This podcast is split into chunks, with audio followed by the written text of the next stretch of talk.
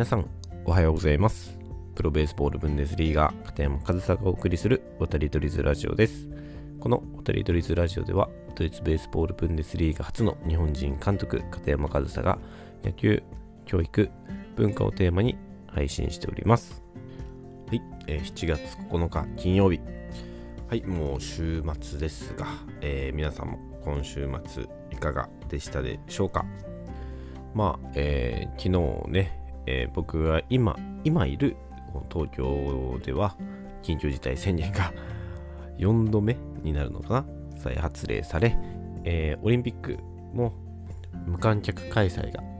決定したというニュースがね、昨日の夜入ってきましたけど、ねどうなるんでしょうね、オリンピックもね。まあまあなるようにしかならないと思うのでね、まあ様子を見るというか、僕たちにできることは、まあ、自分の身は自分で守る。くらいかなと思いますので、えー皆さんも体調には十分お気をつけてお過ごしいただきたいなと思いますが、えー今日も配信の方やっていきたいと思います。で、えー今日の話題ですね、今日のテーマは、ホームランベースのバッティングが理想。こういったテーマでお話ししていきたいなというふうに思います。まあね、今何のこと言ってるか分かんなくても、これから詳しく説明していきますので、今日も10分ほどお聞きいただけたらなというふうに思います。で、このホームランベースというのが、まあ、何なのかと言いますと、まあ、ここでまた出てくるのが大谷選手なんですけど、えー昨日も打ちましたね。32号。昨日その32号打ったことによって、えー松井秀喜選手の31本を超え、日本人最多のホームランを打ったと。しかも、オールスター前、まあ、いわゆる前半ですよね。シーズンの前半で、1年の日本人のホームラン記録を破ると。すごいですよね、本当に。ここでさらに話題になってるということがですよ、まあ、主に SNS とかで話題になってると思うんですけど、大谷選手の間近、ここ最近のヒットのその内訳、内容についてなんですけど、じゃあ間近24安打、24本の大谷選手のヒットっていうのをまとめてる人とかが、その SN と SNS とかで上げていて、間近24本のヒットの内容ですね。えーヒット5本、単打ですね。シングルヒットは5本、二塁打3本、スリーベース1本、ホームラン15本です。24分のシングルヒットが5本、ツーベースが3本、ホームラン、三塁打が1本、ホームランが15本です。この、ここ最近のね、24本のヒットの中で、15本、まさに割合にして6割2分5厘がホームランと。で、ホームラン25号から31号までの間を7本のヒットというのは全てホームランというね、7安打連続ホームランみたいな、そういったね、圧倒的なペースでホームランを量産している大谷選手ですが、なぜこういった成績になるのかっていうのは、僕なりの分析でいくと、これはホームランベースのバッティングだからなんですよね。で、このホームランベースのバッティングっていうのは何なのかと言いますと、まあ、すごく簡単に言うと、ホームランを打つためのバッティングです。どうですか？普通だと思いますか？何か違和感とかないですかね？まあ、日本では長らくヒットの延長がホームランと言われてきたと思うんですよね。ヒットの延長がホームラン。ということは、どういったバッティングがベースかというと、ヒットベースのバッティングなんですよ。ヒットを打つためのバッティングがベースなんですよね。基本。しかし、大谷選手が今行っているバッティングっていうのは、ホームランベースのバッティングであり、まあこれを、その、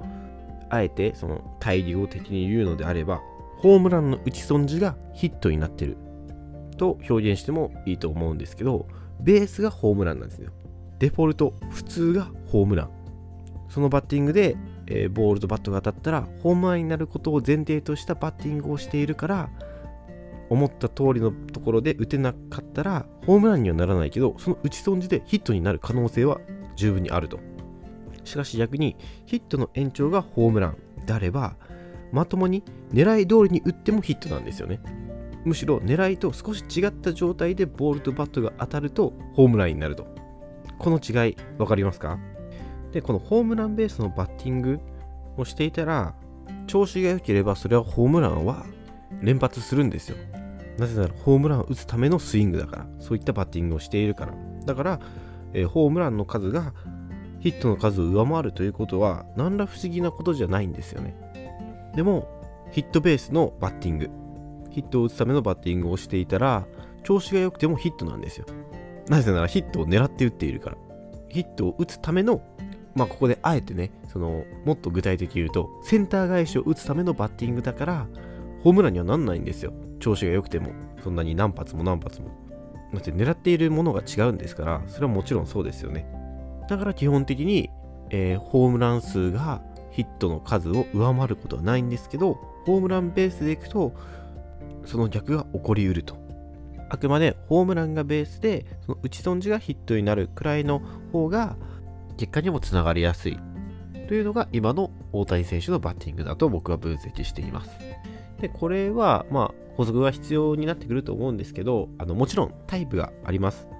全員がそのホームランをベースとしたバッティングをすればいいかというとそうではないと僕は思います。ちゃんとねそれだけ遠くへ飛ばす技術スキルポテンシャルっていうものがある人はホームランをベースにしたバッティングをした方がいいと思いますけど、まあ、例えば僕のような体がちっちゃくて、まあ、しっかり捉えれば柵越えはできるけど例えばその外国人には劣るみたいな選手っていうのがホームランをね狙ってホームランベースのバッティングをしたところでホームランの打ち損じが外野フライで終わることの方が多くなったりすることもあるしあとはベース上にランナーとしてベース上にいることによって相手にプレッシャーを与えるような選手もいるわけじゃないですか。そういった選手がホームランベースのバッティングをすると、まあ、ホームランベースのバッティングっていうのは、まあ、いわゆるそのバレルスイングともね言われたりもするんですけどでもそういったスイングってホームランだったり長打になる可能確率は上がるんですけど同時に三振の確率も上がるんですよね。なんでさっき言ったみたいにその遠くに飛ばす能力が周りの選手よりも劣っていてさらにその足が速いとかそういった理由でランナーとしてベースにいることで相手にプレッシャーを与えられる選手であればホームランベースの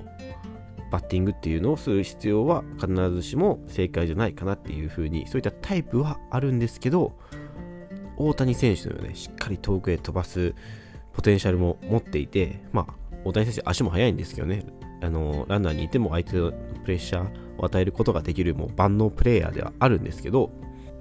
のホームランの打ち損じがヒットになるっていうそのポテンシャルを持った選手であればもうベースはホームランを狙ったスイングをした方が僕はいいと思いますしだから今日はそのホームランベースのバッティングが理想というテーマでお話しさせていただきました、まあ、どうしてもねその三振が増えちゃうっていうねメリデメリットデメリットもあるのはあるんですけど、あの昨日ね、あのもう一つのニュース、野球のニュースになっていたのが、その阪神の佐藤。輝明選手、新人でね、えー、ホームランの記録を塗り替えたのかな？ちょっとすみません、はっきりしてなくて、でもそれで新人でホームランすごいいっぱい打ってる選手なんですけど、三振の記録も塗り替える勢いみたいなニュースも入ってましたね。現在2位なのかな？そのホームランバッターとその三振っていうのはセットになることが多いので、その三振をしないことが選手としての強みであるっていう選手は、また違ったタイプのバッティングをした方がいいのかなっていうふうにも思いますけど、遠くに飛ばすポテンシャルがある選手は、ぜひそのヒットの延長がホームランではなく、えホームランの打ち損じがヒットっていう意識でバッティングをした方が結果にもつながりやすいと思いますので、まあ、指導してる方もね、そういった意識をヒントとしてね、子供に、子供とか選手に与えるのは一つの考え方じゃないかなというふうに思います。はい、えー、今日はメジャーリーグの日本人の本塁打記録を更新した大谷選手のバッティングを僕なりに分析して、ホームランベースのバッティングが理想という話をさせていただきました。えーいいなと思っていただいたら参考にしていただければなというふうに思います。はい、えー、今日も最後までお聴きいただきありがとうございました。片山和沙でした。